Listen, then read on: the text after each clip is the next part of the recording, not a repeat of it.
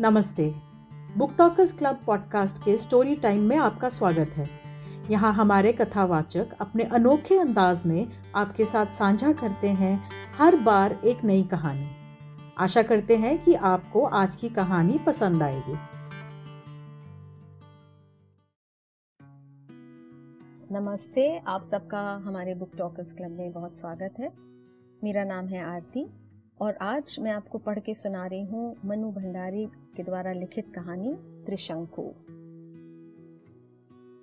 घर की चार दीवारी आदमी को सुरक्षा देती है, पर साथ ही उसे एक सीमा में बांधती भी है। स्कूल, कॉलेज, जहाँ व्यक्ति के मस्तिष्क का विकास करते हैं, वही नियम, कायदे और अनुशासन के नाम पर उसके व्यक्तित्व को कुंठित भी करते हैं। बात यह है बंधु कि हर बात का विरोध उसके भीतर ही रहता है। ये सब मैं किसी किताब के उदाहरण नहीं पेश कर रही हूँ। ऐसी भारी भरकम किताबें पढ़ना तो मेरे बूते में नहीं। ये तो उन बातों और बहसों के टुकड़े हैं जो रात दिन हमारे घर में हुआ करती है। हमारा घर, यानी बुद्धिजीवियों का अखाड़ा। यहाँ सिगरेट के धुएँ और कॉफ़ी के प्यालों के बीच में बातों के बड़े बड़े तुमार बांधे जाते हैं। बड़ी बड़ी शाब्दिक क्रांतियाँ की जाती हैं। इस घर में काम कम और बातें ज़्यादा होती हैं। मैंने कहीं पढ़ा तो नहीं है, पर अपने घर में ये लगता ज़रूर है कि बुद्धिजीवियों के लिए काम करना शायद वर्जित है। माताश्री अपने तीन घंटे की तफरी नुमा नौकरी बजाने के बाद मुक्त।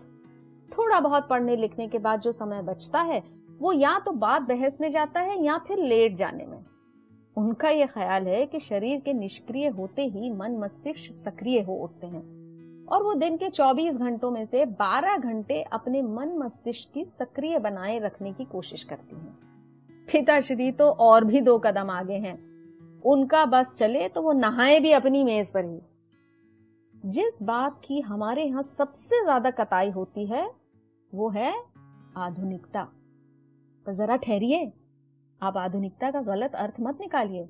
ये बाल काटने और छुरी काटे से खाने वाली आधुनिकता कतई नहीं है। ये तो ठेठ बुद्धिजीवियों की आधुनिकता है। वो क्या होती है? वो तो मैं ठीक से नहीं जानती, पर हाँ इसमें लीक छोड़ने की बात बहुत सुनाई देती है। आप लीक को दुलत्ती झाड़ते आइए, सिर आँखों पर लीक से चिपक कर आइए, दुलत्ती खाइए। भैंसों में यूँ तो दुनिया जहान के विषय पीसे जाते हैं, पर एक विषय शायद सब लोगों को बहुत प्रिय है, और वो है शादी। शादी यानी बर्बादी। हल्के फुल्के ढंग से शुरू हुई बात एकदम बौद्धिक स्तर पर चली जाती है। विवाह संस्था एकदम खोखली हो चुकी है। पति पत्नी का संबंध बड़ा नकली और ऊपर से थोपा हुआ है। और फिर धुआंधार ढंग से विवाह की धज्जियाँ उड़ाई जाती हैं। इस बहस में अक्सर स्त्रियाँ एक तरफ़ हो जाती हैं और पुरुष दूसरी तरफ़। और बहस का माहौल कुछ ऐसा गर्म हो जाता है कि मुझे पूरा विश्वास हो जाता है कि अब तो ज़रूर एक दो लोग तलाक दे बैठेंगे। पर मैंने देखा कि ऐसा हादसा कभी कुछ हुआ नहीं। सारे ही मित्र लोग अपने अपने ब्याह को खूब अच्छी तरह से तह समेट कर उस पर जम कर आसन मारे बैठे हैं। हाँ बहस की रफ्तार और टोन आज भी वही है। अब सोचिए, ब्याह को कोसेंगे तो फ्री लव और फ्री सेक्स को तो कोसना ही पड़ेगा। इसमें पुरुष लोग उछल उछल कर आगे रहते हैं। कुछ इस भाव से मानो बात करते ही उसका आधा सुख तो वो ले ही लेंगे। पापा खुद बड़े समर्थक हैं। पर हुआ यूँ कि घर में हमेशा चुपचाप रहने वाली दूर दराज की एक दिदिया ने बिना कभी इन बहसों में भाग लिए ही इस पर पूरी तरह अमर कर डाला तो पाया कि सारी आधुनिकता हाय धम। वो तो फिर मम्मी ने बड़े सहज ढंग से सारी बात को संभाला और निरर्थक विवाह के बंधन में बांधकर दिदिया का जीवन सार्थक किया। हालाँकि ये बात बहुत पुरानी है और मैंने तो बड़ी दबी जबान से इसका ज़िक्र सुना है। वैसे पापा मम्मी का भी प्रेम विवाह हुआ था। क्यों? ये बात दूसरी है कि होश संभालने के बाद मैंने उन्हें प्रेम करते नहीं, केवल बहस करते देखा है। विवाह के पहले अपने इस निर्णय पर मम्मी को नाना से बहुत बहस करनी पड़ी थी। बहस का दौर भी बहुत लंबा चला था शायद। इसके बावजूद ये बहस विवाह नहीं है, प्रेम विवाह ही है। जिसका ज़िक्र मम्मी बड़े गर्व से क्या करती हैं। गर्व विवाह को लेकर नहीं है, पर इस बात को लेकर है कि किस प्रकार उन्होंने नाना से मोर्चा लिया था। अपने और नाना के बीच के संवादों को वो इतनी बार दोहरा चुकी हैं कि अब वो मुझे कंठस्थ हो गए। आज भी जब वो इसकी चर्चा करती हैं तो लीक से हटकर कुछ करने को संतोष उनके चेहरे पर साफ़ झलकता है। बस, ऐसे ही घर में पल रही हूँ मैं, बड़े मुक्त और स्वच्छंद ढंग से। और पलते पलते एक दिन अचानक बड़ी हो गई। बड़े होने का यह एहसास मेरे अपने भीतर से इतना नहीं फूटा जितना बाहर से। इसके साथ भी एक बड़ी दिलचस्प घटना जुड़ी हुई है। हुआ यूँ कि घर के ठीक सामने एक बरसाती है। एक कमरा और उसके सामने बड़ी फैली हुई छत है। उसमें हर साल दो तीन विद्यार्थी आकर रहते थे। छत पर घूम घूम कर पढ़ते पर कभी ध्यान ही नहीं गया। शायद ध्यान जाने की जैसी मेरी उम्र ही नहीं थी। इस बार देखा कि वहाँ दो लड़के आए हैं। थे तो वो दो ही, पर शाम तक उनके मित्रों का एक अच्छा खासा सारी छत ही नहीं, सारा मोहल्ला तक गुलजार हँसी मज़ाक गाना बजाना और आसपास जो भी लड़कियाँ उनकी नज़र के दायरे में आती, उन पर चुटीली फबतियाँ पर उनकी नज़रों का असली केंद्र था हमारा घर। और स्पष्ट कहूँ तो मैं। बरामदे से निकलकर मैं कुछ भी करूँ, उधर से एक न एक रिमाक हवा में उछलता हुआ, टपकता हुआ, और मैं भीतर तक थतर आ जाती। मुझे कई बार लगा कि मैं हूँ और केवल हूँ ही नहीं, किसी के आकर्षण का केंद्र हूँ। ईमानदारी से कहूँ तो अपने होने का यह पहला एहसास मुझे बड़ा रोमांचक लगा, और अपनी ही नज़रों में मैं नई सी हो उठी, नई और बड़ी। अजीब सी स्थिति थी। जब वे फप्तियाँ कसते तो मैं गुस्से से भन्ना जाती। हालाँकि उनकी फप्तियों में अशिष्टता कहीं भी नहीं थी। थी तो केवल मन को सहलाने वाली एक चुहल। पर जब वे नहीं होते या होकर भी आपस में ही मशगूल रहते तो मैं प्रतीक्षा करती रहती। एक अनाम सी बेचैनी मेरे मन में भीतर ही भीतर कसमता कसमसाती रहती। आलम यह है कि हर हालत में ध्यान वहीं अटका रहता और मैं कमरा छोड़कर बरामदे में ही टंगी रहती। पर इन लड़कों के इस हल, हल्ले गुल्ले वाले व्यवहार से मोहल्ले वालों की नींद ज़रूर हराम हो गई थी। हमारा मोहल्ला यानी खातरस खुर्जा के लालाओं की बस्ती थी। जिनके घरों में किशोरी लड़कियाँ थी वे बाहें चढ़ा चढ़ा कर दांत और लात तोड़ने की धमकियाँ दे क्योंकि सबको अपनी लड़कियों का भविष्य खतरे में दिखाई दे रहा था। मोहल्ले में इतनी सरगर्मी और मेरे मम्मी पापा को कुछ पता ही नहीं। बात असल में ये है कि इन लोगों ने अपनी स्थिति एक द्वीप जैसी बना रखी है। सबके बीच रहकर भी सबसे अलग हैं। एक दिन मैंने मम्मी से कहा, मम्मी, ये जो सामने लड़के आए हैं ना, जब देखो मुझ पर रिमार्क पास करते रहते हैं। मैं चुपचाप नहीं सुनूँगी, मैं भी जवाब दूँगी। कौन लड़के? मम्मी ने आश्चर्य से पूछा। कमाल है। मम्मी को तो कुछ पता ही नहीं। मैंने कुछ खीज और कुछ पुलक के मिले जुले स्वर में सारी बात बताई। पर मम्मी पर कोई विशेष पत्रिका हुई ही नहीं। बता ना, कौन है ये लड़के? बड़े ठंडे लहजे से उन्होंने कहा और फिर पढ़ने लगे। अपना छेड़ा जाना मुझे जितना सनसनी खेज लग रहा था, उस पर मम्मी की ऐसी उदासीनता मुझे अच्छी नहीं लगी। कोई और माँ होती तो फेंटा कस के बाहर निकल आती और उसकी सात पुश्तों को तार कर देती। पर मेरी माँ पर तो जैसे कोई असर ही नहीं। दोपहर तो ढले लड़कों की मजलिस छत पर जमी तो मैंने मम्मी को बताया, देखो, ये लड़के हैं जो सारे समय इधर देखते रहते हैं और मैं कुछ भी करती हूँ तो उस पर फप्तियाँ कसते हैं। पता नहीं मेरे कहने में ऐसा क्या था कि मम्मी एक तक मेरी ओर देखती रही, फिर धीरे से मुस्कुराई। थोड़ी देर तक छत वाले लड़कों का मुआयना करने के बाद बोली, कल शाम को इन लोगों को चाय पर बुला लेते हैं। तुम लोगों की दोस्ती करवा देंगे। मैं अवाक, तुम इन्हें चाय पर बुलाओगी? मुझे तो मम्मी की बात पर विश्वास ही नहीं आ रहा था। हाँ क्यों? क्या हुआ? अरे, ये तो हमारे जमाने में होता था कि मिल नहीं सकते। बस दूर से ही फप्तियाँ कस कस करके तसल्ली कर लो। अब तो जमाना बदल गया है बेटा। मैं तो इस विचार मात्र से ही पुलकित। लगा, माँ, सचमुच कोई ऊँची चीज़ है। ये लोग हमारे घर आएँगे, मुझसे दोस्ती करेंगे। एकाएक मुझे लगने लगा, मैं बहुत अकेली हूँ और मुझे किसी की दोस्तों, किसी दोस्ती की सख्त आवश्यकता है। इस मोहल्ले में मेरा किसी से विशेष मेलजोल नहीं और घर में केवल मम्मी पापा के ही दोस्त आया करते हैं। दूसरा दिन मेरा बड़ी संशय में बीता। पता नहीं मम्मी अपनी बात पूरी करती भी हैं या यूँ ही रॉ में कह गई हैं और बात खत्म हो गई। शाम को मैंने उनको याद दिलाने के लिए कहा, मम्मी, तुम सचमुच ही इन लड़कों को बुलाओगी क्या? शब्द मेरे ही थे, वरना भाव तो मम्मी जी का था कि जाओ ना प्लीज़ और मम्मी सचमुच में चली गई। मुझे याद नहीं, मम्मी दो चार बार से अधिक मोहल्ले के किसी भी घर में गई हूँ। मैं सांस रोक कर उनके लौटने की प्रतीक्षा करती रही। एक विचित्र सी थिरकन मेरे अंग प्रत्यंग में महसूस हो रही थी कि कहीं मम्मी साथ लेती आई तो कहीं वे मम्मी से बदतमीजी से तो ना पेश आएँगे। पर नहीं, ऐसे लगते तो नहीं है। कोई घंटे भर बाद मम्मी लौटी, बेहद प्रसन्न। मुझे तो देखते ही उनकी सिट्टी पिट्टी गुम हो गई। उन्हें अभी तक तो लोग अपने घरों से उनके लात दांत तोड़ने की धमकी दे रही थी। मैं जैसे ही सीधे घर पर पहुँची, उनकी हड्डी पसली एक करने पर फिर तो इतनी खातिर की उन बेचारों ने कि बस। अरे, बड़े स्वीट बच्चे हैं। बाहर से आए हैं। हॉस्टल में जगह नहीं मिली ना, इसीलिए यहाँ कमरा लेकर रह रहे हैं। शाम को जब पापा आएँगे ना, तब इनको बुलवा लेंगे। प्रतीक्षा में समय इतना बोझल हो जाता है, ये मेरा पहला अनुभव था। पापा आए तो मम्मी ने बड़ी उमंग से सारी बातें बताई। सबसे कुछ अलग करने का संतोष और गर्व उनके हर शब्द में जैसे छलक रहा था। पापा कौन सा पीछे रहने वाले थे? उन्होंने सुना तो वो भी प्रसन्न। बुलाओ लड़कों को अरे खेलने दो मस्ती मारने दो बच्चों को भाई। मम्मी पापा को अपनी आधु, आधुनिकता तृष्ट करने का एक जोरदार अवसर मिल गया। नौकर को भेजकर उनको बुलवाया गया तो अगले ही क्षण सब हाजिर मम्मी ने बड़े कायदे से परिचय करवाया। हेलो हाय का शुल्क आदि के रूप में दिए जाने वाला धन का आदान प्रदान हुआ। तनु बेटा अपने दोस्तों के लिए चाय तो बनाओ। तेरे के मम्मी के दोस्त आए, तब भी तन्नू बेटा चाय बनाए। उसके दोस्त आए, तब भी तन्नू बेटा चाय मंगाए। पर मन मार कर बैठ उठी। चाय पानी होता रहा, खूब हँसी मज़ाक भी चली। वो लोग सफ़ाई पेश करते रहे कि मोहल्ले वाले झूठ मूठ ही उनके पीछे पड़े रहते हैं, वो तो ऐसा कुछ भी नहीं करते हैं।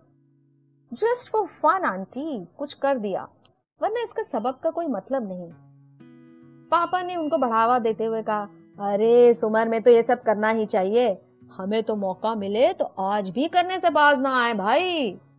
हँसी की एक लहर यहाँ से वहाँ तक दौड़ गई। कोई दो घंटे बाद वो चलने लगे तो मम्मी ने कहा, देखो, इसे अपना ही घर समझो। जब इच्छा हो चले आया करो। हमारी तन्नू बिटिया को अच्छी कंपनी मिल जाएगी। कभी तुम लोग के साथ कुछ पढ़ भी लेगी। और देखो, कुछ खाने पीने का मन हुआ ना तो बता दिया करना, तुम्हारे लिए बनवा दिया करूँगी। और वे लोग पापा और के खुलेपन और मम्मी की आत्मीयता और स्नेह पर मुग्ध होते हुए चले गए। बस, जिससे दोस्ती करवाने के लिए उन्हें बुलाया था ना, वो बेचारी इस तमाशे की मात्र दर्शक भरी बनी रही। उनके जाने के बाद बड़ी देर तक उनको लेकर चर्चा होती रही। अपने घर की किशोरी लड़की को छेड़ने वाले लड़कों को घर पर बुलाकर चाय पिलाई गई, लड़की से दोस्ती करवाई जाए, ये सारी बातें बड़ी थ्रिलिंग और रोमांटिक लग रही थी। दूसरे दिन से मम्मी हर आने वाले से इस घटना का उल्लेख करती वर्णन के करने में पटु मम्मी नीरज से नीरज बात को भी ऐसा दिलचस्प बना देती हैं और फिर ये तो थी ही बड़ी दिलचस्प बात। जो सुनता, यही कहता, वाह, ये हुई ना बात? आपका बड़ा स्वस्थ दृष्टिकोण है चीज़ों के प्रति।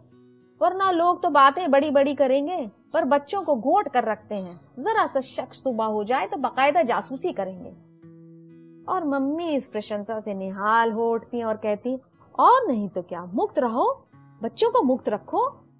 हम लोगों के बचपन में ये मत करो, यहाँ मत जाओ कह कहकर कितना बांधा गया था।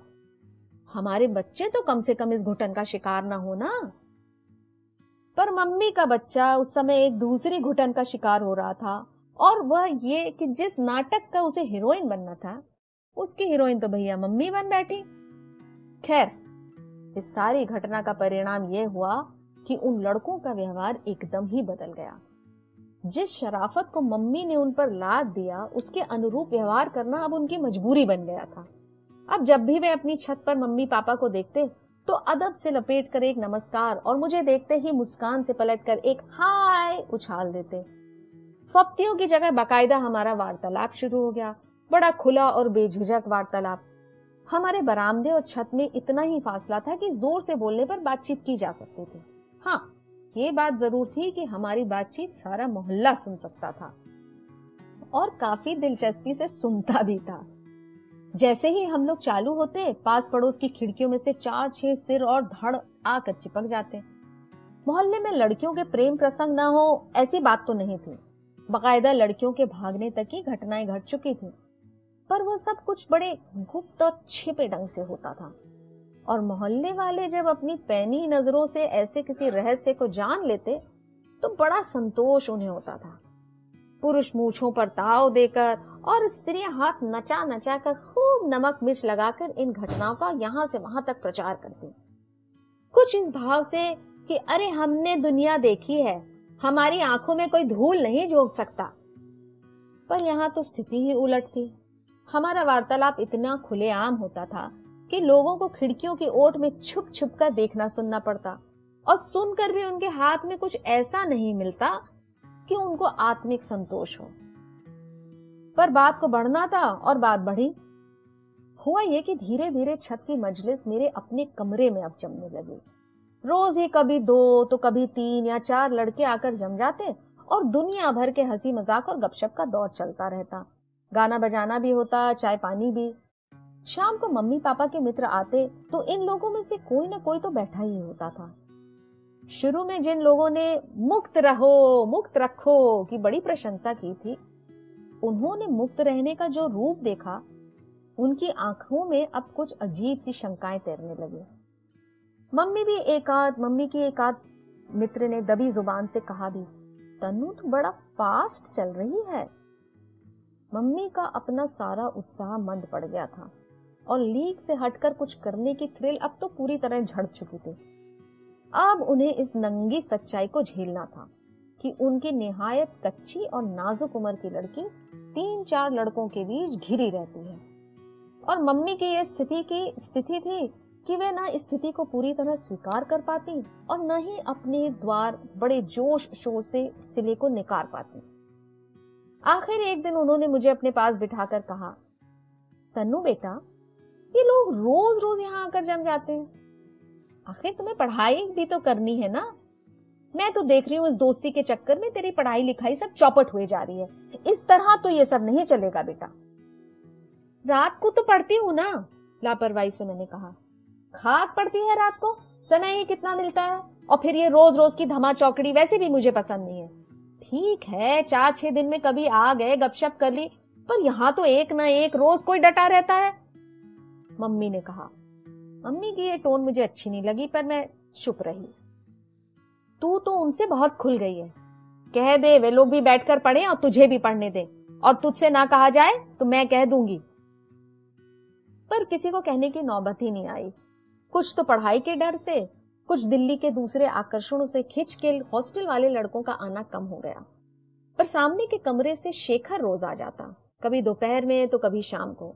तीन चार लोगों की उपस्थिति में उसकी जिस बात पर मैंने कभी ध्यान नहीं दिया, वही बात अकेले में सबसे अधिक उजागर होकर आई। वह बोलता कम था, पर शब्दों के परे बहुत कुछ कहने की कोशिश करता था। और एकाएक मैं भी उसकी अनकही भाषा समझने लगी। केवल समझने ही नहीं लगी, प्रत्युत्तर भी देने लगी।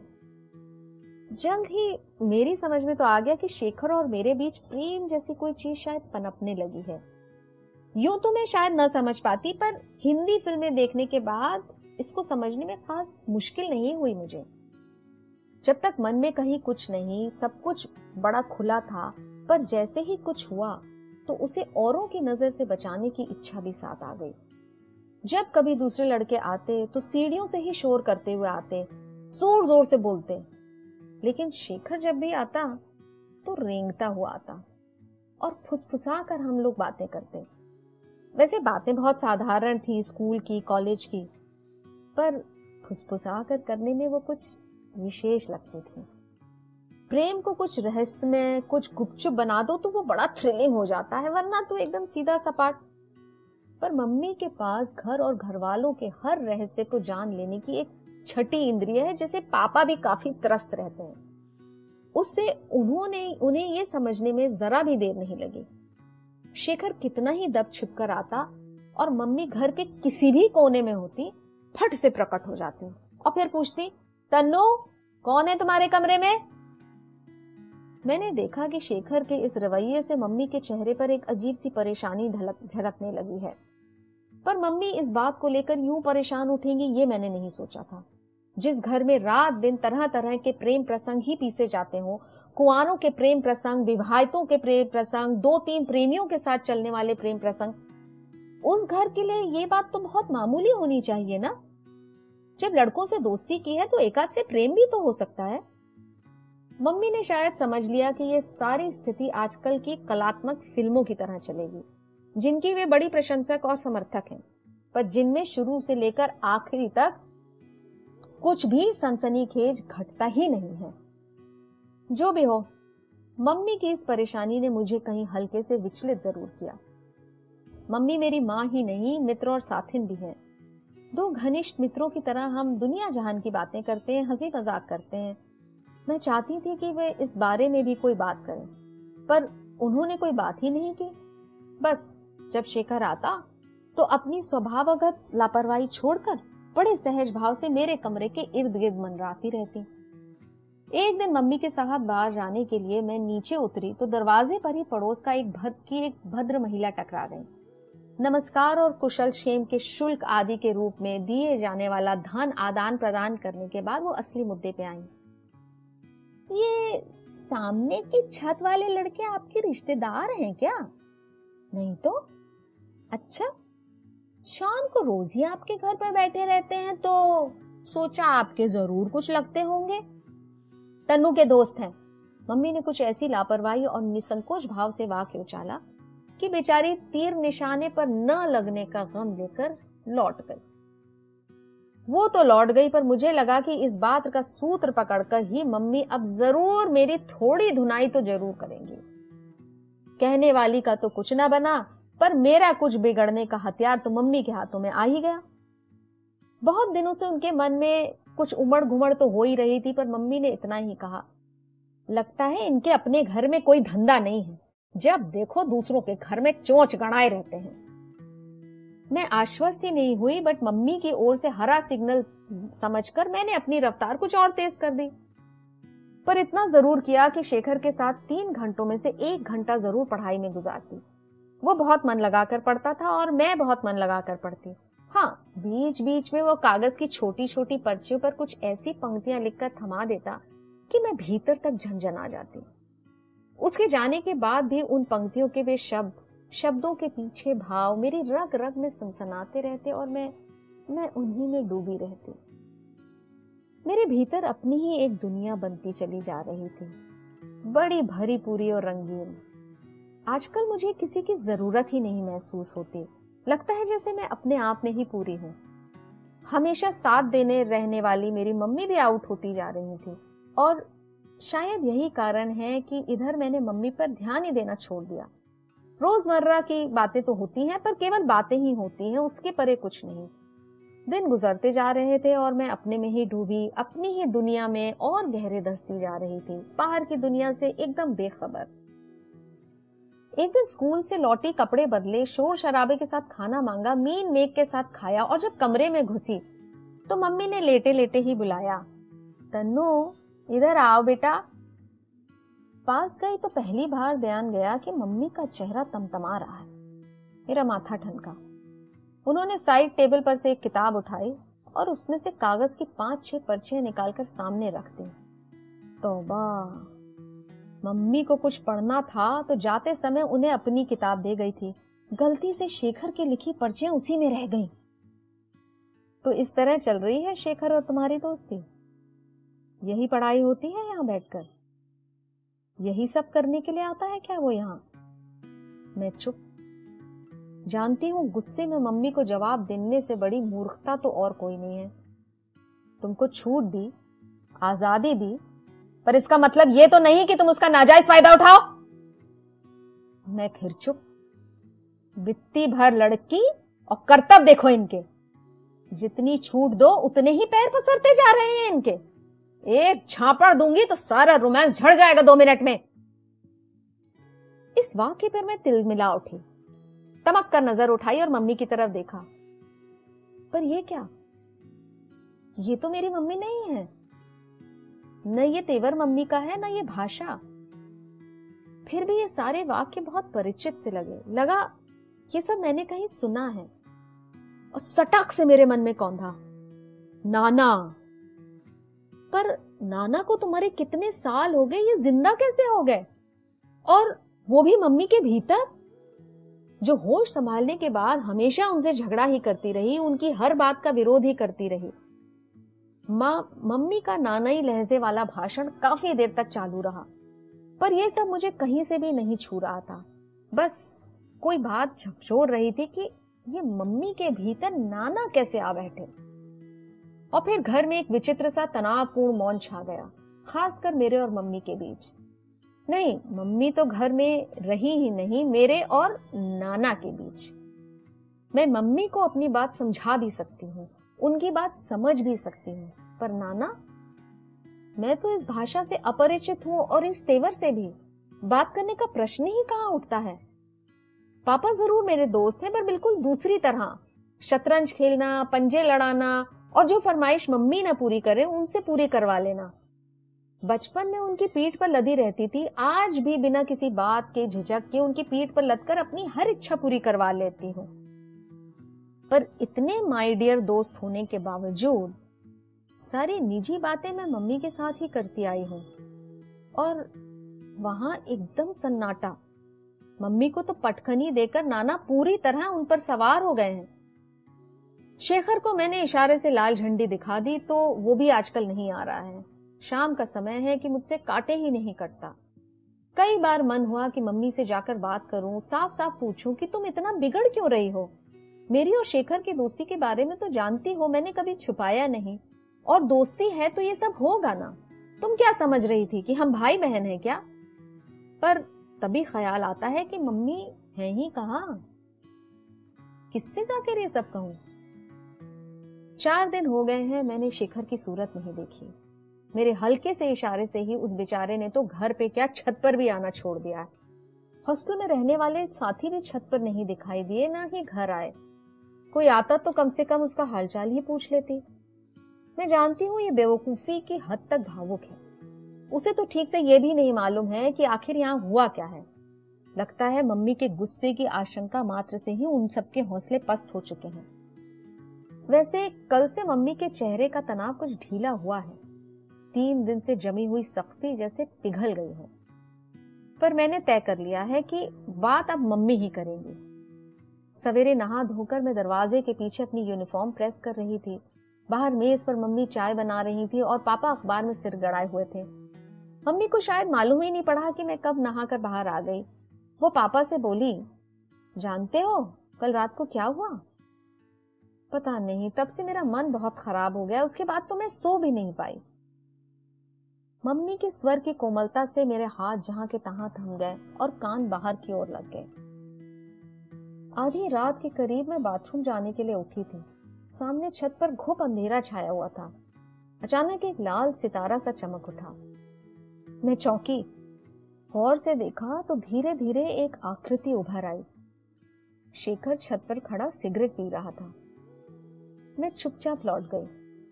कोई दो घंटे बाद फिर गई। वो उसी तरह छत पर टहल रहा था। बेचारा, मेरा मन जाने कैसा हो आया। तन्नू भी कैसी बुझी बुझी रहती है ना? फिर अपने आप को ही धिकारती हुई बोली, पहले तो छूट दो और फिर अब आगे से बढ़कर खींच कर चारों खाने चित कर दो। अरे, ये भी कोई बात हुई भला? राहत की गहरी निश्वास मेरे भीतर से निकल पड़ी। जाने कैसा आवेग मन में उमड़ा कि इच्छा हुई दौड़कर मम्मी को गले से लगा लूँ। लगा जैसे अरसे के बाद मेरी मम्मी लौट आई हो, पर मैंने कुछ नहीं किया। बस, अब खुलकर बात करूँगी।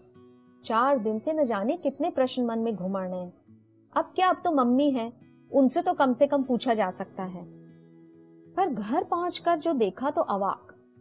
शेखर हथेलियों में सिर थामे कुर्सी पर बैठा है और मम्मी उस कुर्सी के हत्ते पर बैठी उसकी पीठ और माथा सहला रही हैं। मुझे देखते ही बड़े सहज स्वाभाविक स्वर में बोली, देखा इस पगले को?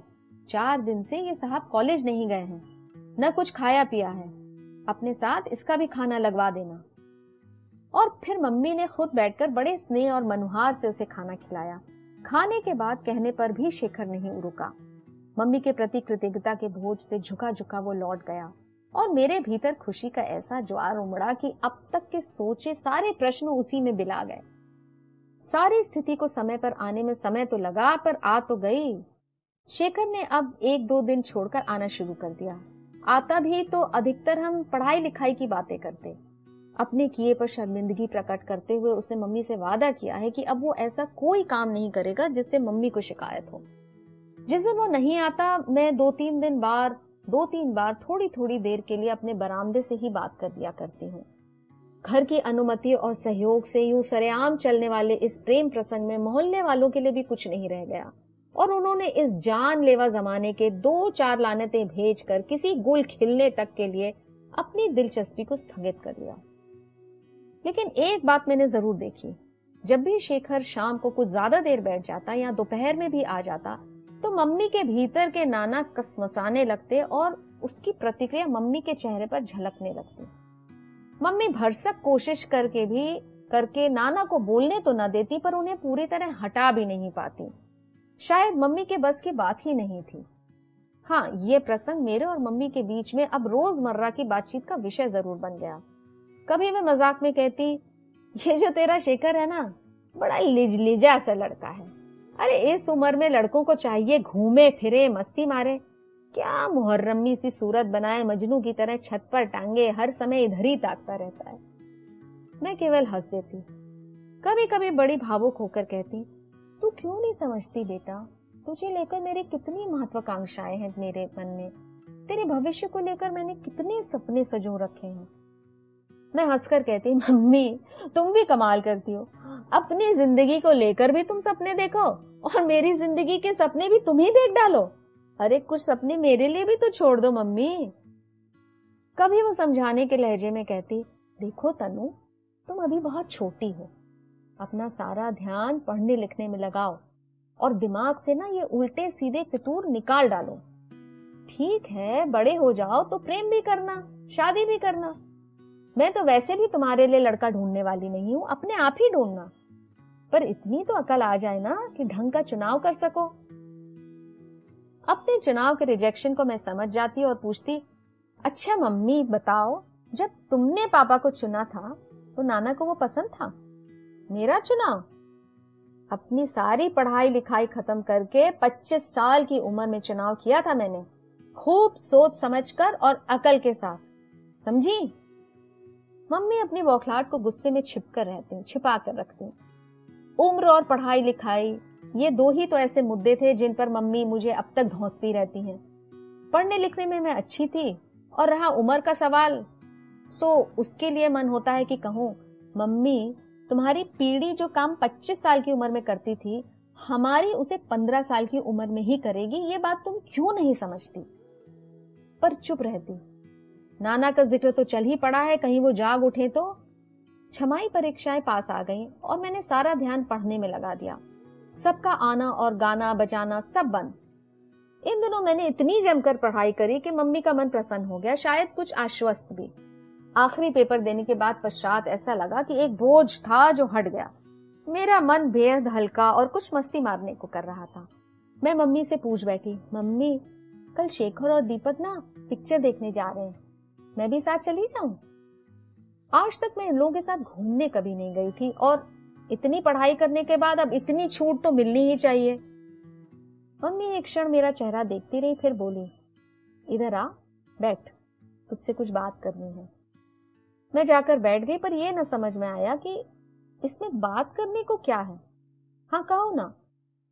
लेकिन मम्मी को बात करने का मर्ज जो है, उनको तो हाँ ना भी पचास साठ वाक्यों में लिपटाए बिना नहीं कहा जाता।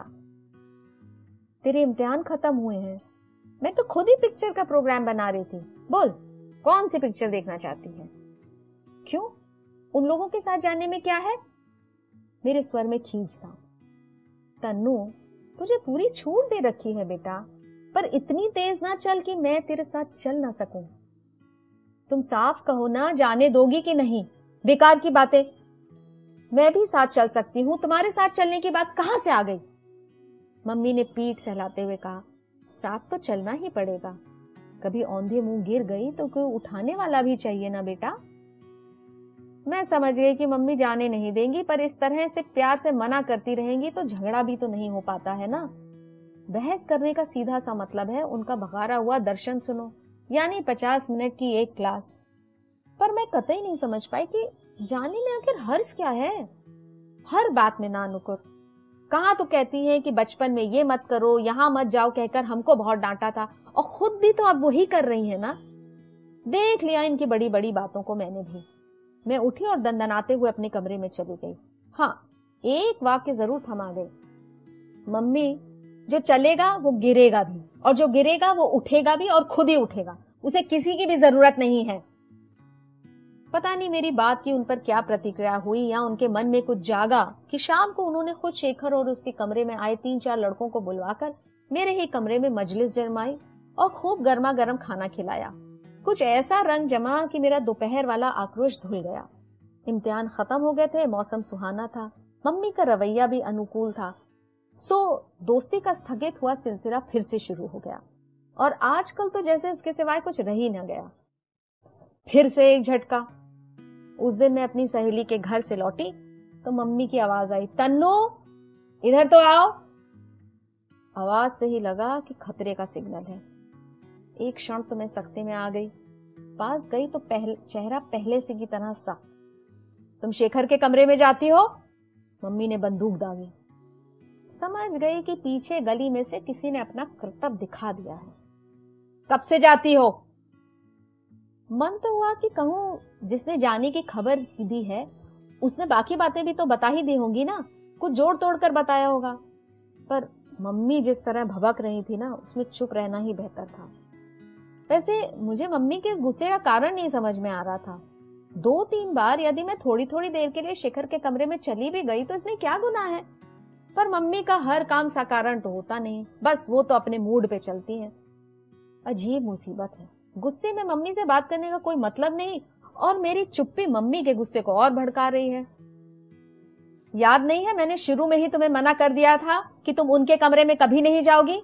तीन तीन घंटे वो यहाँ धूनी रमाकर बैठा रहता है। उसमें भी जी नहीं भरा तुम्हारा? दुख, क्रोध और आतंक की परतें उनके चेहरे पर और गहरी होती जा रही हैं और मैं समझ ही नहीं पा रही थी कि स्थिति को कैसे संभालूं। वो भला हो बेचारे सामने वालों का जो मुझे बुलाकर आगाह कर दिया।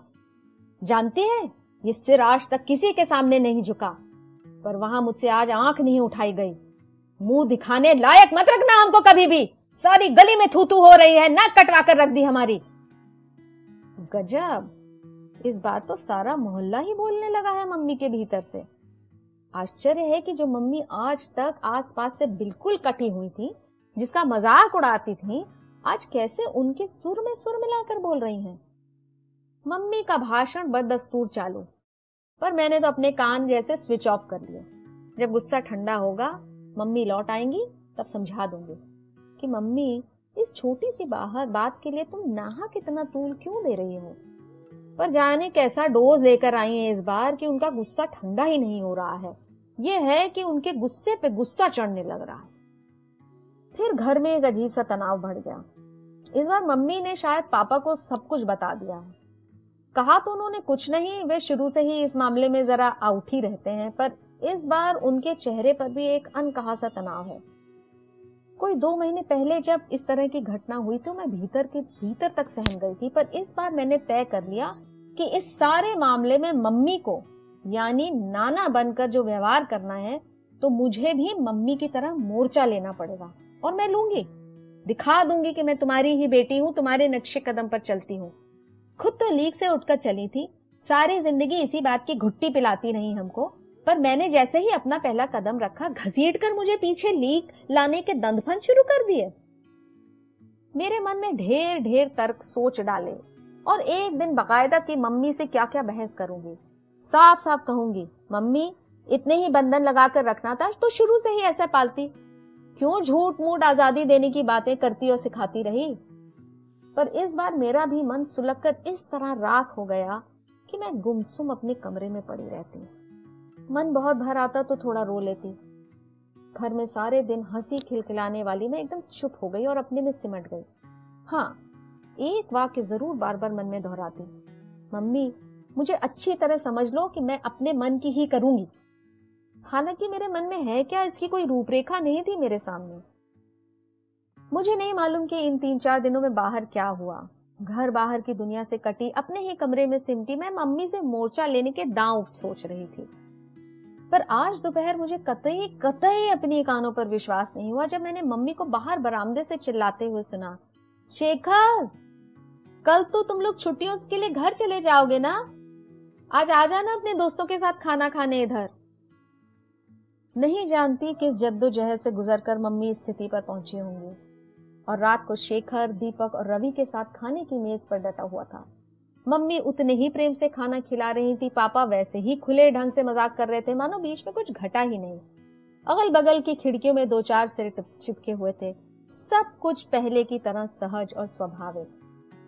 केवल मैं इस सारी स्थिति में एकदम तटस्थ होकर यही सोच रही थी कि नाना कम से कम पूरी तरह नाना थे, शत प्रतिशत नाना। और इसी से मम्मी के लिए लड़ना आसान हो गया होगा। पर इन मम्मी से कैसे लड़ा जाए, जो एक पल नाना होकर जीती है और एक पल मम्मी। धन्यवाद। सुनने के लिए धन्यवाद। आप हमारे साथ जुड़ सकते हैं हमारे लाइव सेशंस में क्लब हाउस पर और हमें ट्विटर पर फॉलो कर सकते हैं एट बुक टॉकर्स क्लब आप हमें लिख सकते हैं हमारे email ID book talkers club at Gmail dot com पर। हमारे पॉडकास्ट को लाइक शेयर फॉलो और सब्सक्राइब करना ना भूलें। शीघ्र ही आपको मिलेंगे एक और एपिसोड के साथ।